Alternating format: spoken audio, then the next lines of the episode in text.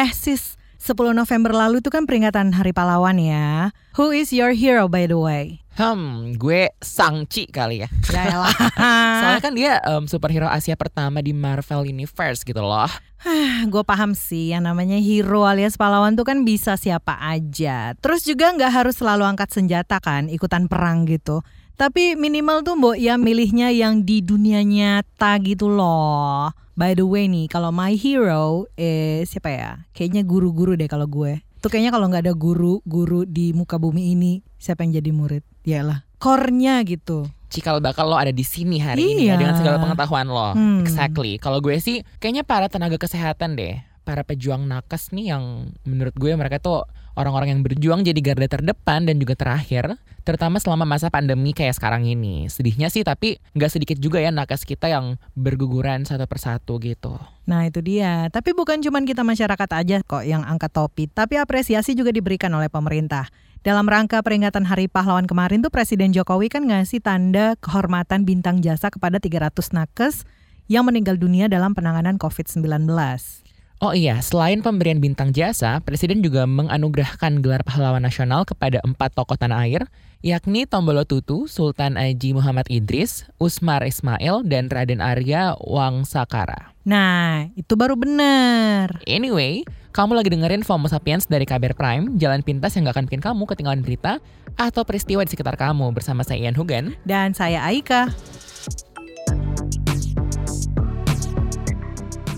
Mak, lo Hmm. kemarin ngikutin itu gak sih FFI? Duh, gue tuh bener-bener nungguin banget tahu jadwal tayang penyalin cahaya yang jadi film terbaik itu. Coba deh bayangin, film itu menangin 12 kategori dari 17 nominasi yang mereka dapat. Wah, wah, wah, wah.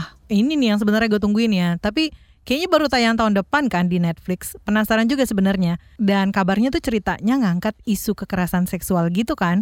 Dengan latar kampus dan kehidupan mahasiswanya gitu. Yes, exactly. Kemarin pas nerima piala, Bregas, sutradaranya tuh menyampaikan pesan dari film ini tuh untuk sama-sama melawan kekerasan seksual di mana pun. Dan kita tuh harus berpihak kepada penyintas. Wah, semoga sih filmnya beneran berpihak ya pada penyintas atau korban gitu. Cara ngambil gambar atau pengadeganan dalam filmnya tuh kudunya sih mencerminkan itu nggak sih? Gue setuju banget sih, tapi tapi tapi ya, anyway, Hmm, mana deh si Pak dosen Unri nih? Duh, gue bener-bener masih nungguin jadwalnya nih. Jadwal. Jadwal apaan? Bimbingan skripsi. Kali deh, orang gue udah lulus. Itu loh jadwal aksi sumpah pocong beliau. Oh. Katanya kan mau ngebuktiin kalau tuduhan pelecehan seksual padanya itu nggak benar. Well, amazing gue, hari gini sumpah poci masih ada. Plus niatan itu muncul dari seorang akademisi lagi. Ya, wajar lah ya Bu, namanya juga usaha Kak, biar orang pada percaya gitu loh. Nah, apesnya nih ketika si korban lapor, bukannya berpihak malah si dosennya dong dibilang hilaf. Terus korbannya dibungkam. Aduh, nggak habis pikir gue. Tapi mau sumpah poci kek, sumpah kunti kek, yang bikin gua nggak habis pikir tuh ya soal kasus pelecehan seksual yang menimpa mahasiswa Unri di akhir bulan lalu itu terjadi untuk yang kesekian kalinya. Itu dia. Tapi sebelum itu, kasus serupa juga sempat terjadi tahu pada mahasiswa Universitas Sriwijaya pada September lalu. Kan sempat viral juga tuh beberapa waktu lalu lewat akun Twitter at.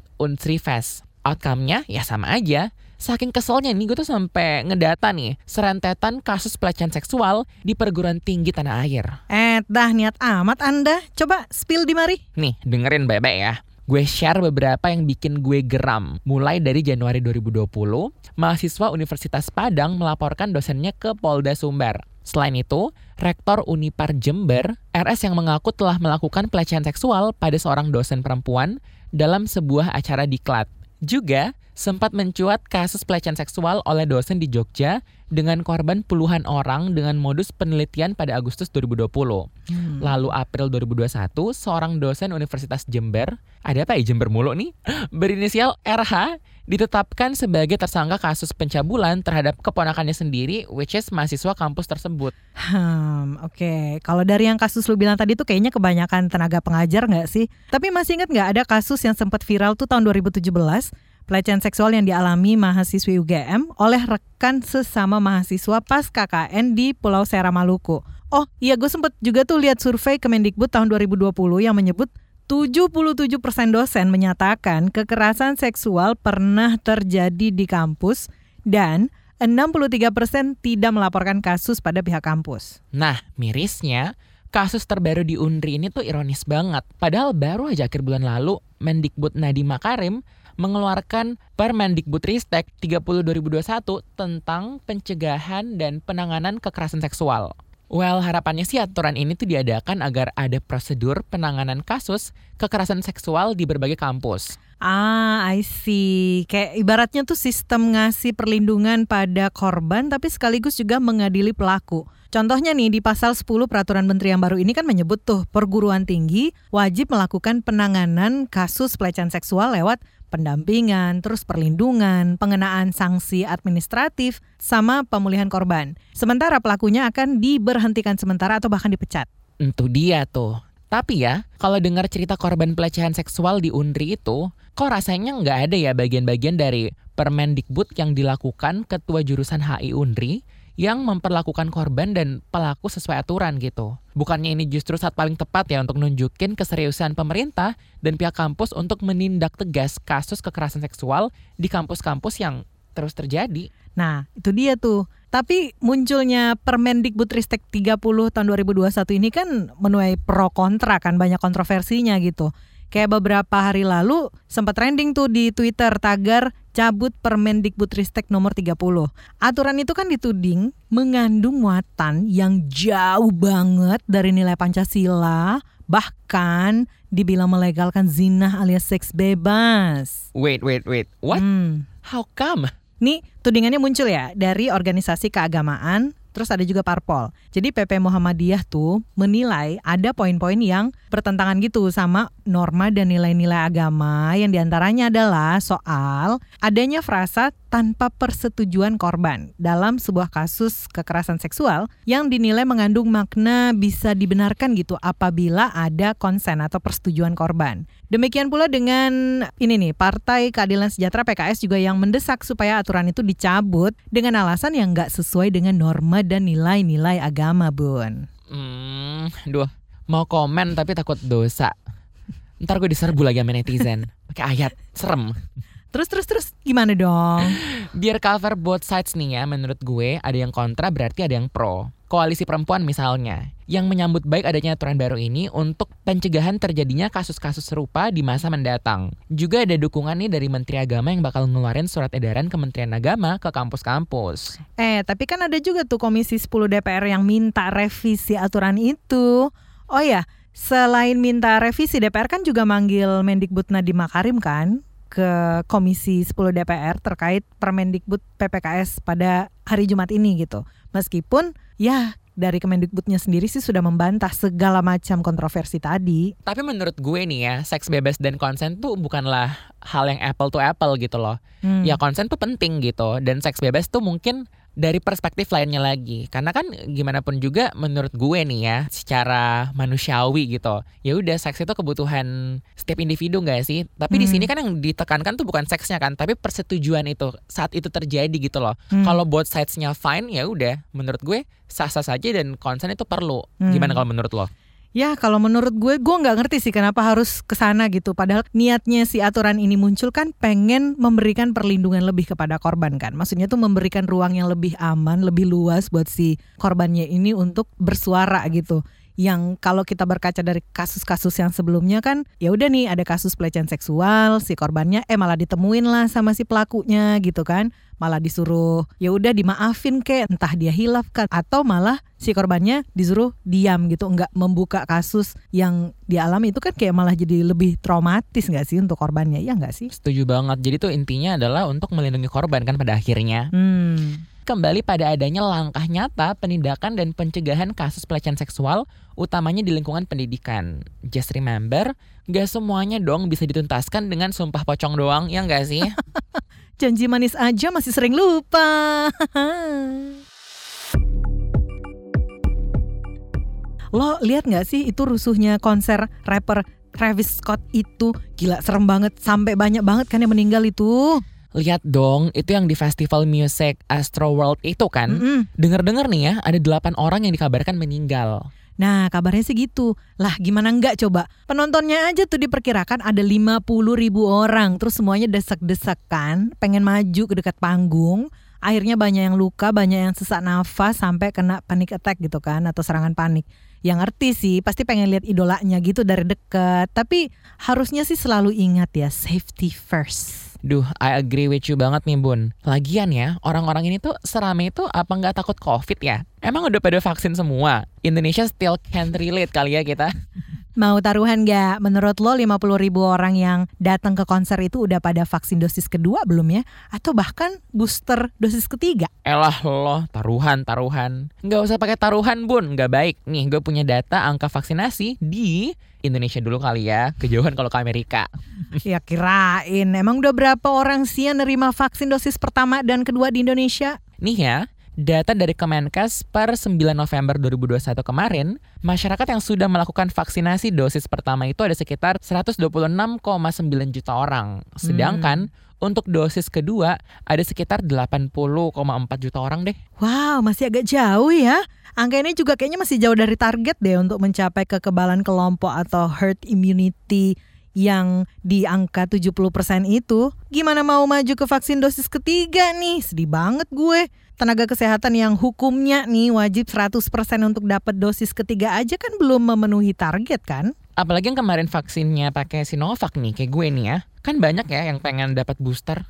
Nah, kalau gitu berarti kita harus siap-siap merogoh kocek kan rencananya vaksin dosis ketiga atau booster itu jadi berbayar. Udah nggak gratisan lagi, Shay. Demi apa sih? Aduh, aduh, aduh, aduh. Memang bener ya, nggak ada yang gratis di dunia ini. Anda tepat sekali. Ini juga pastinya kan menimbulkan respon yang beragam ya dari masyarakat ya. Ya walaupun kalau lihat mayoritasnya tuh pada nggak setuju gitu. Pada kaget juga nggak sih? Kemarin kan dua kali dapat yang gratis. Eh tau yang ketiga harus bayar. Nah, itu dia. Di mana-mana yang ada tuh ya beli dua gratis satu gitu. Eh, tapi sebenarnya pemerintah juga nyiapin kok itu kan booster gratis walaupun emang untuk orang-orang tertentu aja. Yang gimana tuh? Pejabat gitu maksudnya. Oh, kalau itu mah udah pada siap-siap demo kali. Bukan lah. Jadi kan pemerintah tuh nyiapin vaksin booster gratis untuk 87,4 juta penerima bantuan yuran atau PBI BPJS Kesehatan. Terus ada juga tuh 27,2 juta pekerja bukan penerima upah kelas 3 dan 4,4 juta anak usia 12 tahun. Walah, udah seuzon nih gue keren pejabat dan ajudan serta keluarga-keluarganya. nah, kalau itu sih rahasia dapur ya bun. Saya sih belum dapat bisikan Chaiton nih. Berarti selebihnya berbayar gitu ya? Tepat sekali. Targetnya sih 93,7 juta dosis walaupun tetap akan disiapin sebanyak 101,4 juta dosis sih. Tapi kalau menurut lo sendiri nih, gimana tentang booster berbayar ini? Hmm, kalau menurut gue sih sejauh misalnya nih yang nakes-nakesnya udah pada dapat semuanya, misalnya dia berbayar juga kalau gue pribadi sih nggak apa-apa ya. Misalnya tuh di, dibedain nih ada vaksin yang uh, mungkin nggak berbayar gitu untuk kalangan misalnya ekonomi menengah ke bawah misalnya atau kalaupun harus berbayar ya nggak apa-apa juga asal kita bisa milih gitu. Gue sih, lo nggak nanya gue nih. Hai. gimana gimana gimana? Kalau menurut lo? Kalau gue sih gue sebenarnya agak skeptikal ya sama hal-hal seperti ini yang dibisniskan oleh negara gitu. Misalnya kayak harga swab PCR kemarin yang dari hmm. 1, berapa juta, oh, iya, tiba-tiba iya, sekarang iya, cuma iya, lima ratus ribu doang gitu. Hmm. Jadi menurut gue kalaupun mau dijual nih ya, mending dari awal tuh ditetapin aja harganya yang kira-kira tuh bisa merata untuk berbagai status ekonomi sosial gitu. Eh, tapi kalau dilihat dari respon masyarakat yang dikumpulin nih dari survei Kata Data Insight Center, terus change.org dan kawal COVID-19, mayoritasnya tuh 70% masyarakat Indonesia nggak setuju kalau mereka harus bayar buat vaksin booster. Nah, 20,2 persennya tuh setuju, sedangkan 9,8 persen bahkan nggak tahu menau nih tentang hal ini. Kebanyakan alasan dari penolakan ini juga karena mereka menganggap Kan corona ini masih jadi pandemi dan mengancam masyarakat ya. Berarti masih jadi hak warga negara dong untuk dapat vaksin gratis dari negara. Begitar. Nah, sama tuh kayak pendapatnya epidemiolog dari Universitas Indonesia, Tri Yunis Miko yang menilai vaksin perlu ditetapkan sebagai barang publik selama ada ancaman pandemi. Nah, kalau coronanya udah bisa dipastikan nggak berpotensi jadi wabah, maka masyarakat bisa bayar kalau pengen dapat vaksin. I see, bener juga sih ya. Tapi selain itu, alasan lainnya tuh karena ya masalah ekonomi yang tadi gue bahas sebenarnya. Apalagi untuk masyarakat yang ada di status ekonomi sosial C sampai E gitu misalnya. Ini kelihatan dari survei yang menunjukkan bahwa sebanyak 76,4% masyarakat dari status ekonomi sosial C nih menolak vaksin berbayar. Begitu juga dengan masyarakat dengan status D sampai E, yaitu sebanyak 75,6%. Banyak ya persentasenya. Hmm. Emang kisaran harganya tuh berapa sih kira-kira lo tau nggak? Kalau yang gua baca nih, Sinovac itu sekitar 190 ribuan rupiah gitu lah per dosis. Terus Sinopharm itu sekitar 320 ribuan sekali dosis, walaupun kabarnya sih udah turun ya ke 180 ribuan rupiah gitu deh. Sementara untuk AstraZeneca, Moderna, sama Pfizer itu belum ada harga pastinya. Cuman kalau dilihat dari harga-harga di luar negeri itu ada di kisaran 200 sampai 400 ribu rupiah gitu deh. Ya tergantung kurs dolar lah ya bun. Wah, lumayan juga ya. Pantas banyak yang nolak. Hmm, gue nunggu vaksin lokal aja deh. Ih, emang ada? Eh ada dong, ada empat jenis vaksin lokal yang akan segera diproduksi di tahun 2022. Yang pertama, ada vaksin merah putih dari UNER, vaksin BUMN yang kerjasama dengan Baylor College of Medicine di Texas, juga ada vaksin ZVvax dari PT JBio, dan yang keempat tuh ada vaksin dari PT Etana yang collab bareng UC Walvax asal China. Ini kayaknya bakal jadi saingan booster-booster tadi sih. Wah, banyak juga ternyata ya vaksin buatan lokal. Yang ini gratis apa ikutan bayar juga nih? Let's see ya bakal gimana. Namanya juga bisnis bun. Yeah, bisnis sih bisnis, asal tetap mementingkan keselamatan warga juga deh. Ah, siap. Menuju pertengahan November sekarang hujan mulu ya rasa-rasanya akhir-akhir ini nih. Gua jadi punya lagu. Hujan datang lagi. Lagi vibes dangdut banget gue. Tapi ini untuk meredakan bun rasa ngeri-ngerinya gue nih. Kalau udah musim-musim begini kan banjir kayak mana tuh? Tahu sendiri kan lu gimana kalau Jakarta banjir? Banjir banjir, genangan doang kali bun. Jangan ngomong-ngomong banjir Eh, loh, ntar ada eh. yang marah. Eh, demen banget sih denial. Mau lo Jakarta tenggelam semonas dulu baru disebut banjir. Hus, amit-amit ya bun. Jangan gitu dong. Musim hujan bakal panjang nih kayaknya. Cuaca ekstrim bakal melanda Indonesia. Itu tuh kata BMKG loh ya. Eh, di beberapa daerah kan emang udah dilanda banjir dan bencana alam lainnya. Nah, untuk lebih jelasnya kita ngobrol aja nih bareng sama salah seorang editor dari Newsroom KBR, Sindu. Hai Halo, Sindu. uh, Hai Kak Ian, sehat? Sehat alhamdulillah dong tentunya.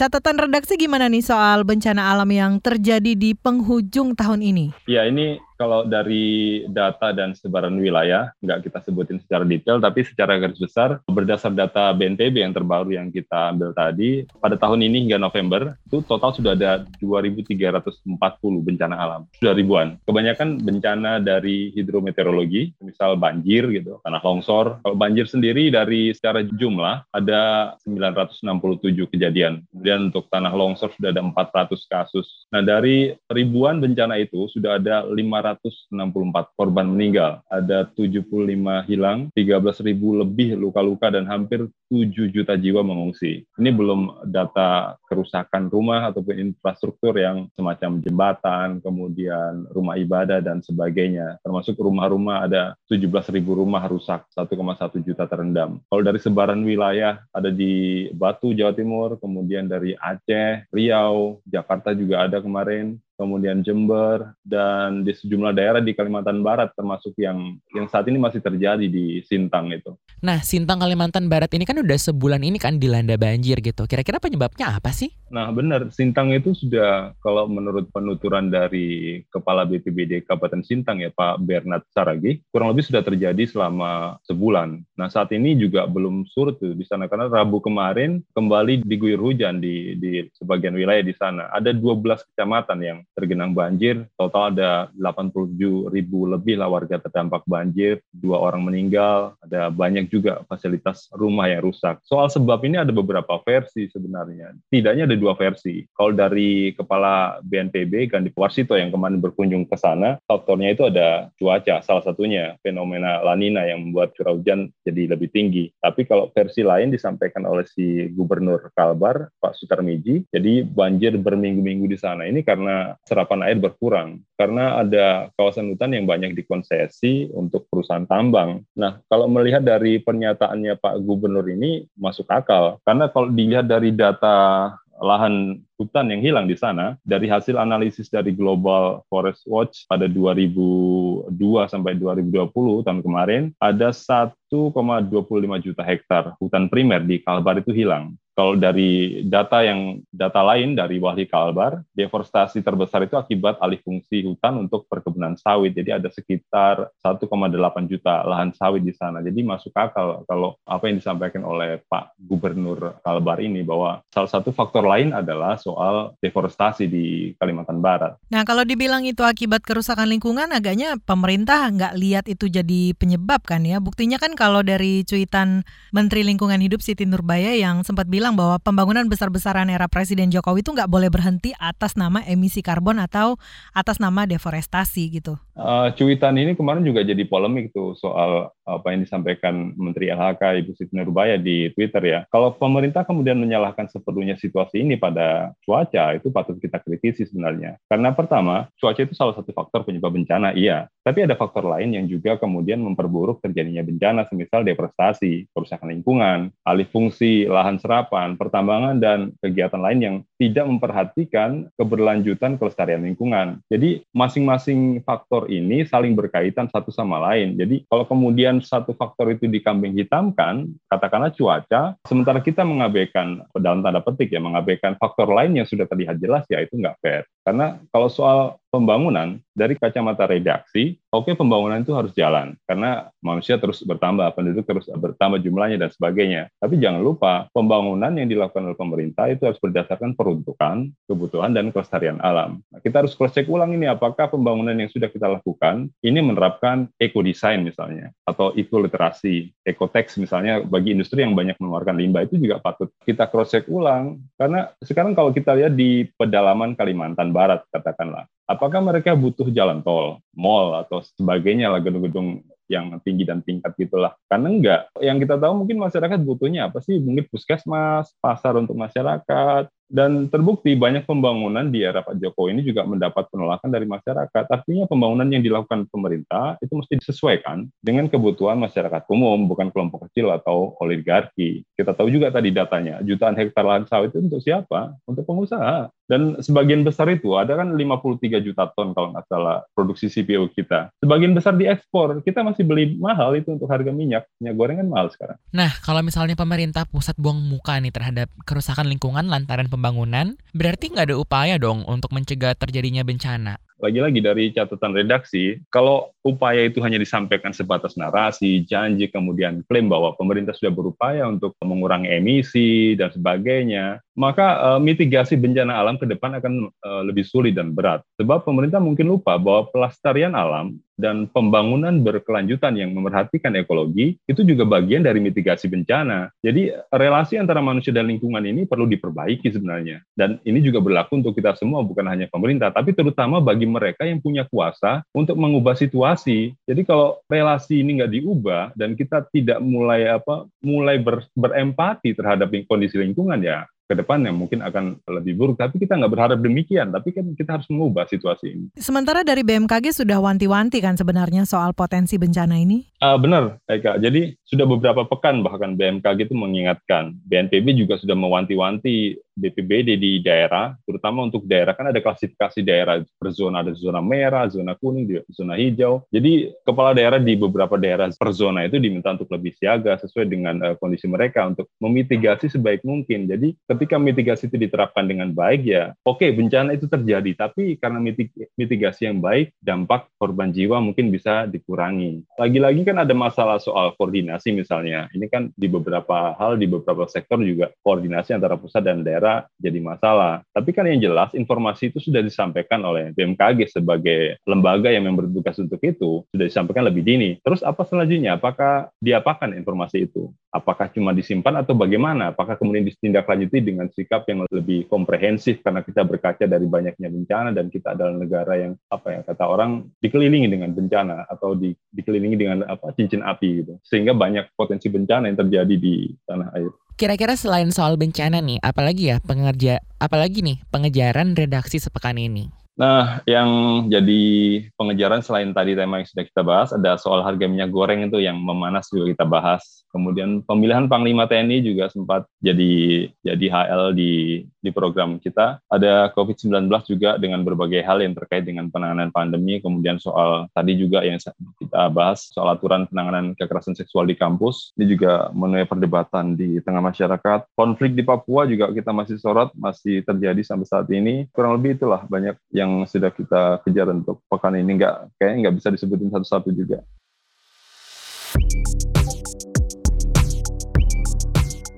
Tren kasus corona terpantau mulai meningkat. Juru bicara Satuan Tugas Penanganan COVID-19 Wiku Adi Sasmito mengungkapkan adanya kenaikan kasus corona dalam sepekan terakhir di sejumlah kabupaten atau kota di Pulau Jawa. Penambahan kasus ini tercatat dalam sistem bersatu melawan COVID-19 milik Kementerian Kesehatan. Kesimpulan itu diambil berdasarkan analisis 7 Days Moving Average pada 1 hingga 7 November 2021. Tren rata-rata peningkatan kasus selama tujuh hari dapat digunakan untuk memantau perkembangan kasus dan melihat pola perkembangan kasus apabila kabupaten kota menunjukkan peningkatan. Wiku menyebut Jawa Tengah menjadi provinsi penyumbang terbesar kabupaten atau kota yang mengalami peningkatan. Sebanyak 10 kota di provinsi tersebut mengalami tren kenaikan kasus. Ini perlu diantisipasi lebih cermat karena akan memasuki periode libur Natal dan Tahun Baru. Kabupaten kota yang mengalami tren kenaikan kasus di antaranya Banten, DKI Jakarta, Jawa Barat, Jawa Tengah, Yogyakarta, dan Jawa Timur. Wiku meminta para pimpinan daerah dapat menganalisis perkembangan kasus di wilayahnya masing-masing untuk meminimalisir terjadinya lonjakan kasus. Itu dulu buat pekan ini, saya Ian Hugen. Dan saya Aika, sampai ketemu pekan depan.